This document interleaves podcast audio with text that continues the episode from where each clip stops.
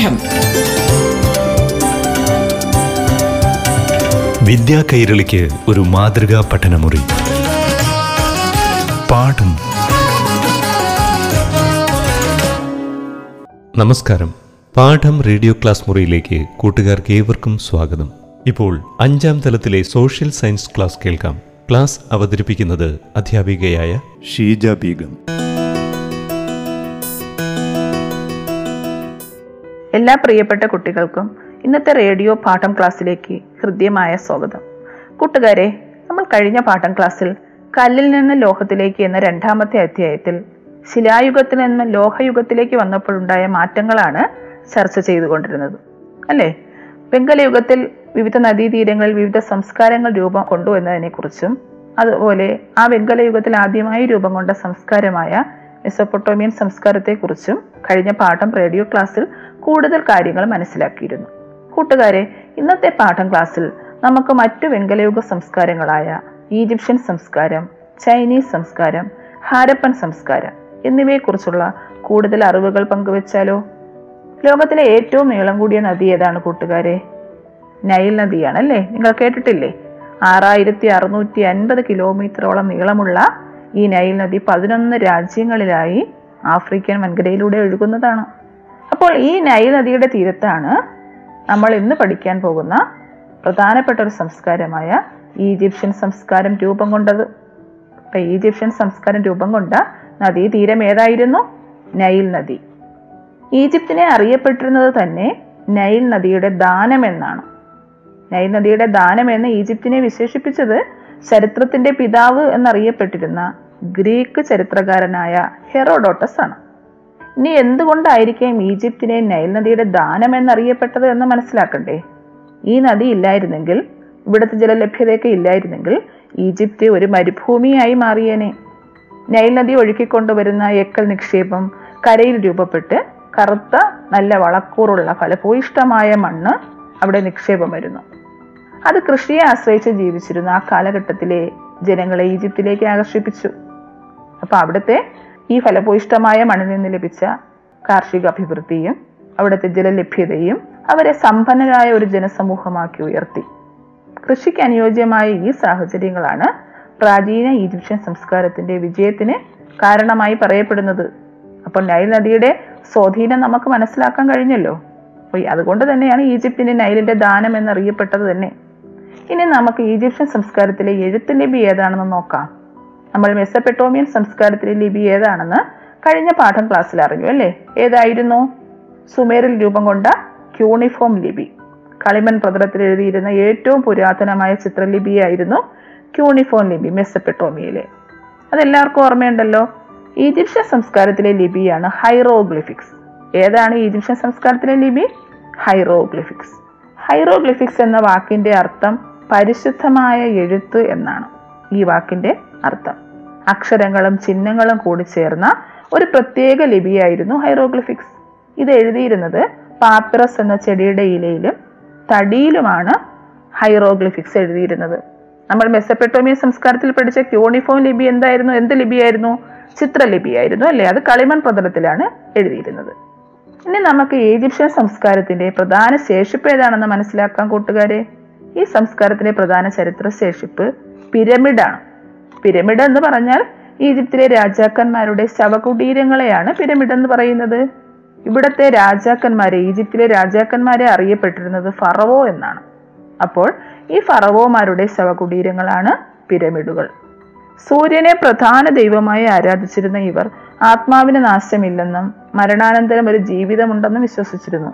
അതുകൊണ്ട് തന്നെ മരണപ്പെട്ട് കഴിഞ്ഞാൽ ശവശരീരങ്ങൾ പ്രത്യേക തൈലങ്ങളും സുഗന്ധദ്രവ്യങ്ങളും ഒക്കെ പൂശി കേടുകൂടാതെ സൂക്ഷിച്ചിരുന്നു. ചിത്രപ്പണികളൊക്കെ ചെയ്ത അലങ്കരിച്ച ഒരു തടി പെട്ടിയിൽ സൂക്ഷിക്കുമായിരുന്നു. ഇതിനെ മമ്മി എന്നാണ് വിളിച്ചിരുന്നത്. നിങ്ങൾ കേട്ടിട്ടുണ്ടായിരിക്കും അല്ലേ? മമ്മി എന്നാണ് വിളിച്ചിരുന്നത്.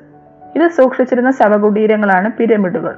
ആധുനിക ഈജിപ്തിന്റെ തലസ്ഥാനമായ കെയ്റോയ്ക്ക് സമീപം ഗിസ എന്ന് പറയുന്ന സ്ഥലത്താണ് ഏറ്റവും വലിയ പിരമിഡ് സ്ഥിതി ചെയ്യുന്നത്. ഏത് സ്ഥലത്താണ്? ഗിസ എന്ന സ്ഥലത്ത്. ഗിസയിലെ ഫറവോ ആയിരുന്ന കുഫു രാജാവാണ് ഇത് നിർമ്മിച്ചത്.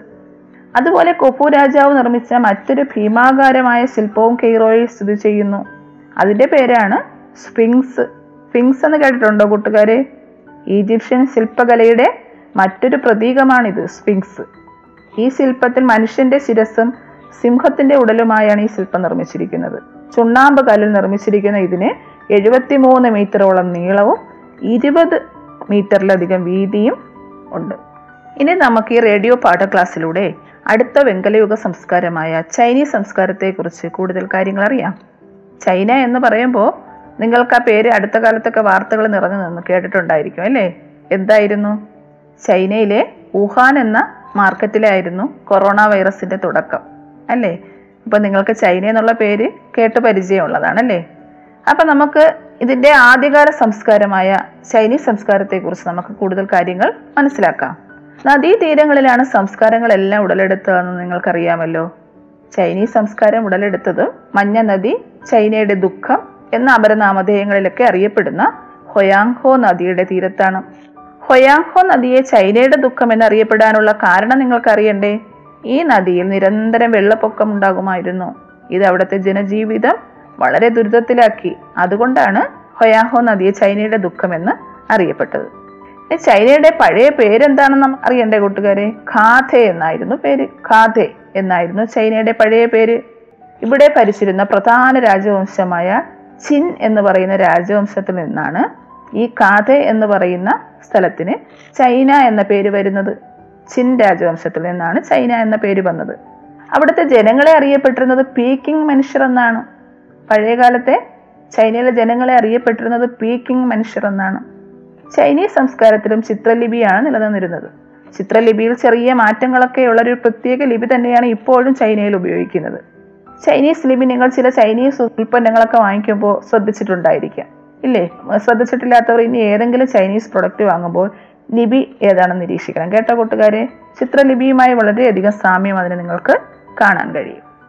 അതുപോലെ ലോകാത്ഭുതങ്ങളിൽ ഒന്നായ ഭൂമിയിലെ ഏറ്റവും വലിയ മനുഷ്യനിർമ്മിതമായ ചൈനയുടെ വൻമതിലിനെ കുറിച്ച് നിങ്ങൾ കേട്ടിട്ടുണ്ടോ? ഇതുപോലെ ധാരാളം സംഭാവനകൾ ചൈനയെക്കുറിച്ച് പറയാനുണ്ട്. അതുപോലെ ചൈനക്കാർ വെങ്കല ശില്പങ്ങൾ നിർമ്മിക്കുന്നതിലും വിദഗ്ധരായിരുന്നു. ഇവർ ഉപയോഗിച്ചിരുന്ന ലിപി ചിത്രലിപിയായിരുന്നു. ചൈനീസ് സംസ്കാരത്തിലെ ലിപി ചിത്രലിപിയായിരുന്നു. കടലാസ് അച്ചടി അച്ചടി മഷി വെടിമരുന്ന് ഭൂകമ്പമാപിനി വടക്കു നോക്കിയന്ത്രം ഇതെല്ലാം ചൈനക്കാരുടെ സംഭാവനകളാണ്. അടുത്തതായി നമുക്ക് നമ്മുടെ രാജ്യത്തിന്റെ പ്രാചീന സംസ്കാരമായ ഹാരപ്പൻ സംസ്കാരത്തെക്കുറിച്ച് ഈ പാഠം റേഡിയോ ക്ലാസ്സിലൂടെ അറിവുകൾ പങ്കുവച്ചാലോ?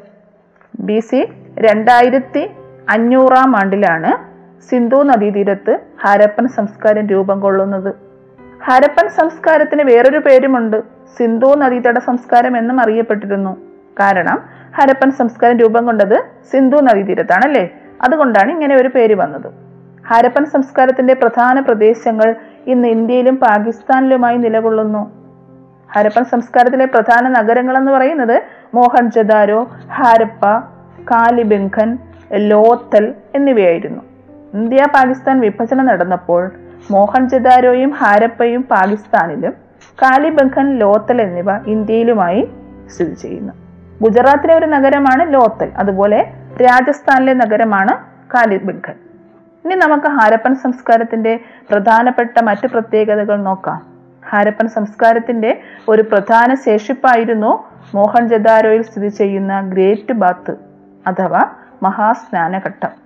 ശുദ്ധജലം നിറയ്ക്കാനും മലിനജലം പുറത്തേക്ക് ഒഴുകാനുമുള്ള ശാസ്ത്രീയ സംവിധാനത്തോടെ നിർമ്മിച്ചിരിക്കുന്ന ഈ മഹാസ്നാനഘട്ടത്തിൽ കുളത്തിലേക്ക് ഇറങ്ങാൻ പടവുകളും ചുറ്റും കുളിമുറുകളും ഉണ്ടായിരുന്നു. അതുപോലെ ഈ സംസ്കാരത്തിന്റെ ഏറ്റവും പ്രധാനപ്പെട്ട പ്രത്യേകതയാണ് ഏറ്റവും ഉന്നതമായ രീതിയിലുള്ള നഗരാസൂത്രണം.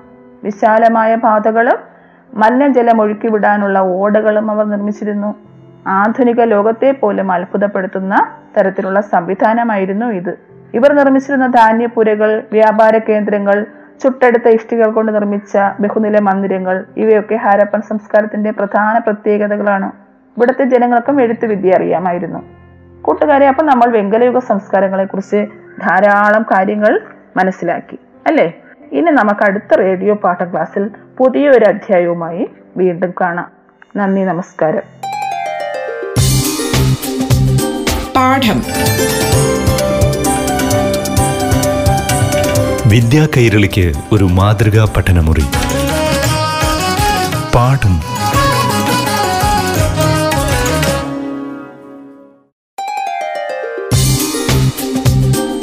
പാഠം വിദ്യാ കൈരളിക്ക് ഒരു മാതൃകാ പഠനമുറി. പാഠം. നമസ്കാരം പ്രിയ കൂട്ടുകാരെ. പാഠം റേഡിയോ ക്ലാസ് മുറിയിലേക്ക് ഏവർക്കും ഹൃദ്യമായ സ്വാഗതം. ഇനി കേരള പാഠ്യപദ്ധതിയിലെ ആറാം സ്റ്റാൻഡേർഡിലെ സോഷ്യൽ സയൻസ് ക്ലാസ് കേൾക്കാം. അവതരിപ്പിക്കുന്നത് അധ്യാപികയായ ഷീജ ബീഗം. പ്രിയപ്പെട്ട കുട്ടികളെ എല്ലാവർക്കും നമസ്കാരം. ഇന്നത്തെ പാഠം റേഡിയോ ക്ലാസ്സിൽ നമ്മൾ പുതിയൊരു അധ്യായത്തിലേക്ക് കടക്കുകയാണ്. കഴിഞ്ഞ പാഠം ക്ലാസ്സിൽ സാമൂഹ്യശാസ്ത്രത്തിൽ മധ്യകാല ഇന്ത്യ അധികാര കേന്ദ്രങ്ങൾ എന്ന ഒന്നാമത്തെ അധ്യായത്തിൽ ഡൽഹി കേന്ദ്രമായി അധികാരത്തിൽ വന്ന രാജവംശങ്ങളെക്കുറിച്ചും ദക്ഷിണേന്ത്യയിലെയും പശ്ചിമേന്ത്യയിലെയും രാജവംശങ്ങളെക്കുറിച്ചുമൊക്കെ നാം ചർച്ച ചെയ്തു അല്ലേ? നമ്മുടെ ഇന്ത്യയിൽ മധ്യകാലഘട്ടത്തിൽ ഡൽഹി കേന്ദ്രമായി അധികാരത്തിൽ വന്ന തൊമര ചൗഹാൻ രാജവംശങ്ങൾ സലത്തനത്ത് മുഗൾ രാജവംശങ്ങൾ അതുപോലെ ദക്ഷിണേന്ത്യയിൽ നിലനിന്നിരുന്ന ചോള വിജയനഗര ബാമിനി രാജവംശങ്ങൾ കൂടാതെ പശ്ചിമേന്ത്യയിൽ അധികാരത്തിലിരുന്ന മറാത്ത രാജവംശങ്ങൾ. ഇവയെക്കുറിച്ചൊക്കെയാണ് കഴിഞ്ഞ പാഠം ക്ലാസ്സിൽ നാം ചർച്ച ചെയ്തത്. അതുപോലെ ഓരോ രാജവംശത്തിന്റെ വളർച്ചയ്ക്കും അവിടുത്തെ ഭൂമിശാസ്ത്രപരമായ പ്രത്യേകതകൾ എത്രമാത്രം സ്വാധീനം ചെലുത്തുന്നു എന്നും നാം മനസ്സിലാക്കിയതാണ്. കൂട്ടുകാരെ ഇന്ന് നമുക്ക് മധ്യകാല ഇന്ത്യ സമൂഹം വിഭവം വിനിമയം എന്ന രണ്ടാമത്തെ അധ്യായത്തിലൂടെ ഇന്ത്യയിലെ മധ്യകാലഘട്ടത്തിലെ സാമൂഹിക സാമ്പത്തിക അവസ്ഥയെക്കുറിച്ച് കൂടുതൽ മനസ്സിലാക്കാം. അപ്പൊ ഈ സാമൂഹിക സാമ്പത്തിക അവസ്ഥകളെ കുറിച്ചൊക്കെ കൂടുതൽ കാര്യങ്ങൾ നാം മനസ്സിലാക്കുന്നത് ആ കാലഘട്ടത്തിൽ ഇന്ത്യ സന്ദർശിച്ച ധാരാളം വിദേശ സഞ്ചാരികളുടെ യാത്രാക്കുറിപ്പുകളുണ്ട്. ഈ യാത്രാക്കുറിപ്പുകൾ ആ കാലഘട്ടത്തെക്കുറിച്ച് മനസ്സിലാക്കാൻ സഹായിക്കുന്ന സ്രോതസ്സാണ് ചരിത്ര സ്രോതസ്സാണ്. ചരിത്ര സ്രോതസ് എന്താണെന്നും അതിന്റെ പ്രാധാന്യത്തെക്കുറിച്ചുമൊക്കെ അഞ്ചാം ക്ലാസ്സിലെ സാമൂഹ്യ ശാസ്ത്രത്തിൽ നിങ്ങൾ പഠിച്ചിട്ടുള്ളതാണ് അല്ലേ? എല്ലാവർക്കും അറിയാമല്ലോ. ഈ പാഠഭാഗത്തിൽ നമ്മുടെ ഈ രണ്ടാമത്തെ അധ്യായത്തിൽ കൂടുതലും ഇന്ത്യ സന്ദർശിച്ച വിവിധ വിദേശ സഞ്ചാരികളുടെ യാത്രാക്കുറിപ്പുകളിലെ ചില ഭാഗങ്ങളാണ് ഉൾപ്പെടുത്തിയിരിക്കുന്നത്. ഇത് വായിച്ചു നോക്കി നമുക്ക് മധ്യകാലഘട്ടത്തിലെ സാമൂഹിക സാമ്പത്തിക അവസ്ഥകളെ കുറിച്ചൊക്കെ കൂടുതൽ മനസ്സിലാക്കാം. ഈ പാഠത്തിന്റെ തുടക്കത്തിൽ മുഗൾ സാമ്രാജ്യ സ്ഥാപകനായ ബാബറിന്റെ ഓർമ്മക്കുറിപ്പിലെ ഒരു ഭാഗമാണ് നൽകിയിരിക്കുന്നത്. ബാബർ മുഗൾ സാമ്രാജ്യം സ്ഥാപിച്ചത് ആരെ യുദ്ധത്തിൽ പരാജയപ്പെടുത്തിയാണ്? അതൊക്കെ കഴിഞ്ഞ ക്ലാസ്സുകളിൽ നാം മനസ്സിലാക്കിയതാണ്. സൽത്തനത്ത് ഭരണകാലഘട്ടത്തിലെ ലോധി വംശത്തിലെ ഭരണാധികാരിയായിരുന്ന ഇൽത്തുമിഷിനെയാണ് പരാജയപ്പെടുത്തിയത് അല്ലേ ഏത് യുദ്ധമായിരുന്നു? എ ഡി ആയിരത്തി അഞ്ഞൂറ്റി ഇരുപത്തിയാറിൽ ഡൽഹിയിലെ പാനിപ്പെട്ട് എന്ന സ്ഥലത്ത് വെച്ച് നടന്ന പാനിപ്പെട്ട് യുദ്ധം. അതൊക്കെ നിങ്ങൾക്കറിയാം. കഴിഞ്ഞ റേഡിയോ പാഠം ക്ലാസ്സിലൂടെ ഈ കാര്യങ്ങളെല്ലാം നമ്മൾ മനസ്സിലാക്കിയതാണ്. അപ്പോൾ സൽത്തനത്ത് ഭരണം അവസാനിപ്പിച്ചുകൊണ്ട് ഡൽഹി കേന്ദ്രമായി മുഗൾ സാമ്രാജ്യം സ്ഥാപിച്ച് അധികാരത്തിൽ വന്ന ഭരണാധികാരിയായ ബാബറിന്റെ ഓർമ്മക്കുറിപ്പായ ബാബർ നാമയുടെ ചെറിയൊരു ഭാഗം നമുക്ക് പാഠപുസ്തകത്തിൽ വായിക്കാം. ഹിന്ദുസ്ഥാൻ അത്ഭുതമുളവാക്കുന്ന ഭൂഭാഗമാണ്. മറ്റു രാജ്യങ്ങളുമായി താരതമ്യം ചെയ്യുമ്പോൾ അത് തികച്ചും വിഭിന്നമാണ്. ഇവിടുത്തെ പർവതങ്ങൾ നദികൾ കാടുകൾ മരുഭൂമികൾ എല്ലാം വ്യത്യസ്തമാണ്. ഇവിടുത്തെ മൃഗങ്ങൾ ചെടികൾ ജനങ്ങൾ ഭാഷകൾ മഴ കാറ്റ് എല്ലാം വൈവിധ്യമാർന്നവയാണ്. ബാബർനാമയിലെ ഒരു ഭാഗമാണ് ഇപ്പോൾ വായിച്ചത്. ഇന്ത്യയെക്കുറിച്ച് എന്തെല്ലാം കാര്യങ്ങൾ നമുക്ക് അതിൽ നിന്ന് മനസ്സിലാക്കാൻ കഴിഞ്ഞു? ഹിന്ദുസ്ഥാൻ അത്ഭുതമുളവാക്കുന്ന ഒരു ഭാഗമാണെന്ന് അതിൽ എഴുതിയിട്ടുണ്ടല്ലേ? ഹിന്ദുസ്ഥാൻ എന്ന് പറയുന്നത് നമ്മുടെ ഇന്ത്യയാണ് രേഖപ്പെടുത്തിയിരിക്കുന്നത്. ഇവിടുത്തെ വൈവിധ്യങ്ങളും വിഭവങ്ങളുമാണ് ബാബർനാമയിൽ നിന്ന് നാം മനസ്സിലാക്കിയത്. അല്ലേ? ഇന്ത്യയിലെ ഭൂരൂപങ്ങളായ പർവതങ്ങൾ നദികൾ കാടുകൾ മരുഭൂമികൾ എല്ലാം വൈവിധ്യമാണെന്നും അതുപോലെ തന്നെ ഇവിടുത്തെ മൃഗങ്ങൾ ചെടികൾ ജനങ്ങൾ ഭാഷകൾ മഴ കാറ്റ് ഇവയെല്ലാം വൈവിധ്യമാർന്നതുമാണെന്ന് ബാബറിന്റെ ഓർമ്മക്കുറിപ്പായ ബാബർ നാമയിൽ സൂചിപ്പിച്ചിട്ടുണ്ട്. ബാബർ തന്റെ ഓർമ്മക്കുറിപ്പ് തുർക്കി ഭാഷയിലാണ് എഴുതിയിരുന്നത്. തുസുക്കി ബാബരി എന്ന പേരിൽ അദ്ദേഹത്തിന്റെ ഓർമ്മക്കുറിപ്പ് തുർക്കി ഭാഷയിൽ എഴുതിയിരുന്നു. ഇതാണ് പേർഷ്യൻ ഭാഷയിലേക്ക് തർജമ ചെയ്തപ്പോൾ ബാബർ നാമ എന്ന പേരിൽ അറിയപ്പെട്ടത്. ഈ ഓർമ്മക്കുറിപ്പ് തന്നെ ഇംഗ്ലീഷിലേക്കും വിവർത്തനം ചെയ്തിട്ടുണ്ട്. ഇംഗ്ലീഷിലേക്ക് വിവർത്തനം ചെയ്തിട്ടുള്ള ആ ബുക്കിന്റെ പേര് മെമ്മേഴ്സ് ഓഫ് ബാബർ എന്ന പേരിലാണ് അറിയപ്പെടുന്നത്. ഇനി നമുക്ക് ഈ പാഠം ക്ലാസ്സിലൂടെ ഇന്ത്യയിലേക്ക് വന്ന വിവിധ വിദേശ സഞ്ചാരികളുടെ യാത്രാക്കുറിപ്പുകളിൽ നിന്നും കൂടുതൽ കാര്യങ്ങൾ മനസ്സിലാക്കാം. വിദേശ സഞ്ചാരികളെ ഇന്ത്യയിലേക്ക് ആകർഷിച്ചതും ഇന്ത്യയിലെ വൈവിധ്യങ്ങളും വിഭവ സമൃദ്ധിയും തന്നെയാണ്. മധ്യകാലഘട്ടത്തിലെ സാമൂഹിക സാമ്പത്തിക അവസ്ഥ നമുക്ക് ഈ സഞ്ചാരക്കുറിപ്പുകളിൽ നിന്ന് കൂടുതലായി മനസ്സിലാക്കാം. ആദ്യം നമുക്ക് മധ്യേഷ്യയിലെ ഉസ്ബെക്കിസ്ഥാനിൽ നിന്നും സൽത്തനത്ത് കാലഘട്ടത്തിൽ ഇന്ത്യ സന്ദർശിച്ച അൽബെറൂണി എന്ന സഞ്ചാരിയുടെ യാത്രാ വിവരണത്തിലെ ചെറിയൊരു ഭാഗം വായിക്കാം. ധാന്യങ്ങൾ കൃഷി ചെയ്യുന്നതിനും കന്നുകാലികളെ മേയ്ക്കുന്നതിനും ഭരണാധികാരികൾക്ക് ഭൂമിക്കരവും മേച്ചൽക്കരവും കൊടുക്കണം. ഇതുപോലെ തന്നെ കച്ചവട വരുമാനങ്ങളിൽ നിന്ന് നികുതി അടയ്ക്കണം. വരുമാനത്തിന്റെ ആറിലൊരു ഭാഗം നാടിന്റെ സംരക്ഷണത്തിനായി ഉപയോഗിക്കേണ്ടതാണ്. ഇതാണ് അൽ ബറൂണി എന്ന സഞ്ചാരിയുടെ വിവരണത്തിലെ ഒരു ചെറിയ ഭാഗം. ഈ യാത്രാ വിവരണത്തിൽ നിന്ന് നമുക്ക് അന്ന് നിലനിന്നിരുന്ന തൊഴിലുകളും നികുതികളും ഏതൊക്കെയാണെന്ന് മനസ്സിലാക്കാൻ കഴിയുന്നുണ്ടല്ലേ? ഏതൊക്കെയായിരുന്നു തൊഴിലുകൾ? കൃഷി കന്നുകാലികളെ മേയ്ക്കൽ അല്ലെങ്കിൽ കന്നുകാലികളെ വളർത്തൽ കച്ചവടം. ഇതൊക്കെയായിരുന്നു അന്നത്തെ തൊഴിലുകൾ. അതുപോലെ നികുതി ഏതൊക്കെയായിരുന്നു? ഭൂമിക്കരം മേച്ചിൽക്കരം. മേച്ചിൽക്കരം എന്ന് പറയുന്നത് കന്നുകാലികളെ മേയ്ക്കുന്നതിന് നൽകിയിരുന്ന കരമാണ്. മേച്ചിൽക്കരം. അതുപോലെ കച്ചവട നികുതി ഭരണാധികാരികൾക്ക് അടയ്ക്കണമായിരുന്നു അപ്പൊ കച്ചവട നികുതിയും അതിൽ പറയുന്നുണ്ട്. അപ്പൊ ഇങ്ങനെ ലഭിക്കുന്ന വരുമാനത്തിന്റെ ആറിലൊരു ഭാഗം നാടിന്റെ സംരക്ഷണത്തിനായി ഉപയോഗിക്കേണ്ടതാണ് എന്നാണ് ആ വിവരണത്തിൽ നിന്ന് നാം മനസ്സിലാക്കുന്നത്. ഇനി നമുക്ക് മധ്യകാല ഇന്ത്യയിലെ പ്രധാന തൊഴിൽ ഏതെന്ന് മനസ്സിലാക്കാം. മധ്യകാല ഇന്ത്യയിലെ ജനങ്ങളുടെ പ്രധാന തൊഴിൽ കൃഷി തന്നെയായിരുന്നു. അതുപോലെ പ്രധാനപ്പെട്ട വിളകൾ എന്ന് പറയുന്നത് പരുത്തി ഉണ്ടായിരുന്നു ധാന്യങ്ങൾ പയറുവർഗങ്ങൾ കരിമ്പ് നീലം തുടങ്ങിയവയൊക്കെ ആയിരുന്നു കൃഷിക്ക് അനുയോജ്യമായ ധാരാളം സ്ഥലങ്ങൾ ഈ കാലഘട്ടത്തിൽ കൃഷി ചെയ്യാതെ വെറും തരിശു ഭൂമിയായി കിടന്നിരുന്നു. അപ്പൊ ഇതിന് മാറ്റം വരുത്താൻ വേണ്ടി ഭരണാധികാരികൾ ശ്രമിച്ചു.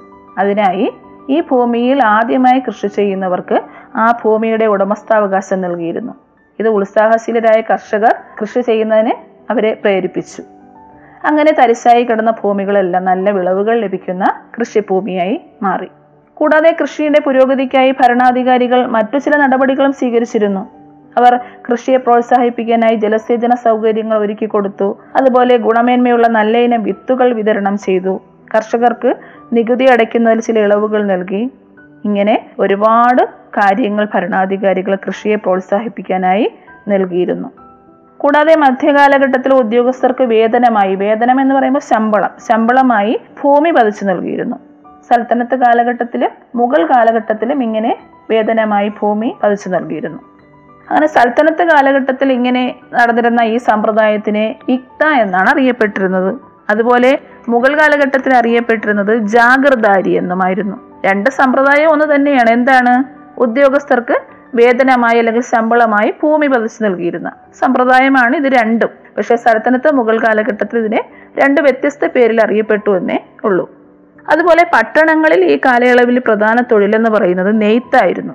അതോടൊപ്പം തന്നെ മറ്റു കൈത്തൊഴിലുകളും ഉണ്ടായിരുന്നു. ഗ്രാമങ്ങളിൽ കൃഷിയോടൊപ്പം കാർഷികോപകരണങ്ങളുമായി ബന്ധപ്പെട്ട ലോഹപ്പണി പോലുള്ള പല കൈത്തൊഴിലുകളുമാണ് നിലനിന്നിരുന്നത്. ഇനി നമുക്ക് ഈ പാഠം ക്ലാസ്സിലൂടെ മധ്യകാലഘട്ടത്തിലെ കാർഷിക മേഖല അവിടുത്തെ നെയ്ത്ത് വ്യവസായത്തിന്റെ വളർച്ചയെ സഹായിച്ചതും ഇന്ത്യൻ തുണിത്തരങ്ങൾ ലോക പ്രശസ്തി നേടിയതിനെ കുറിച്ച് മനസ്സിലാക്കാം.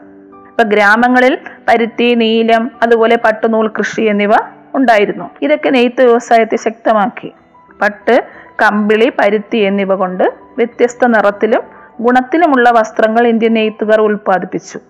തുണി നെയ്ത്തിന് വേണ്ടി ഇക്കാലയളവിൽ പുതിയ ഉപകരണങ്ങൾ തന്നെ അവർ ഉപയോഗിച്ചിരുന്നു. പുതിയ ഉപകരണങ്ങൾ ഏതൊക്കെയാണ് ഉപയോഗിച്ചത് നോക്കണ്ടേ? നൂൽ നൂൽക്കാനായിട്ട് ചർക്ക ഉപയോഗിച്ചിരുന്നു. അതുപോലെ തുണി നെയ്യാനുള്ള തറികൾ ഉപയോഗിച്ചു.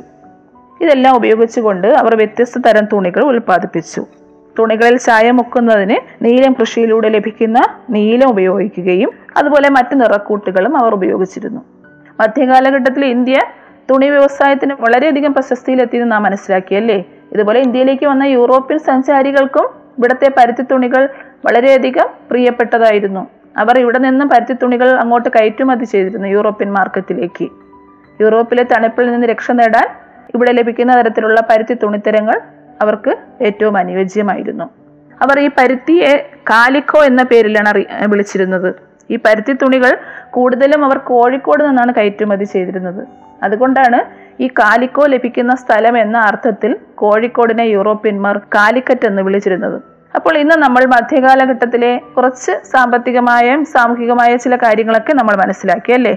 മധ്യകാലഘട്ടത്തിലെ ഇന്ത്യയെക്കുറിച്ചുള്ള കൂടുതൽ വിവരങ്ങളുമായി അടുത്ത പാഠം റേഡിയോ ക്ലാസ്സിൽ നമുക്ക് വീണ്ടും കാണാം. നന്ദി നമസ്കാരം. പാഠം. വിദ്യാ കൈരളിക്ക് ഒരു മാതൃകാ പഠനമുറി. പാഠം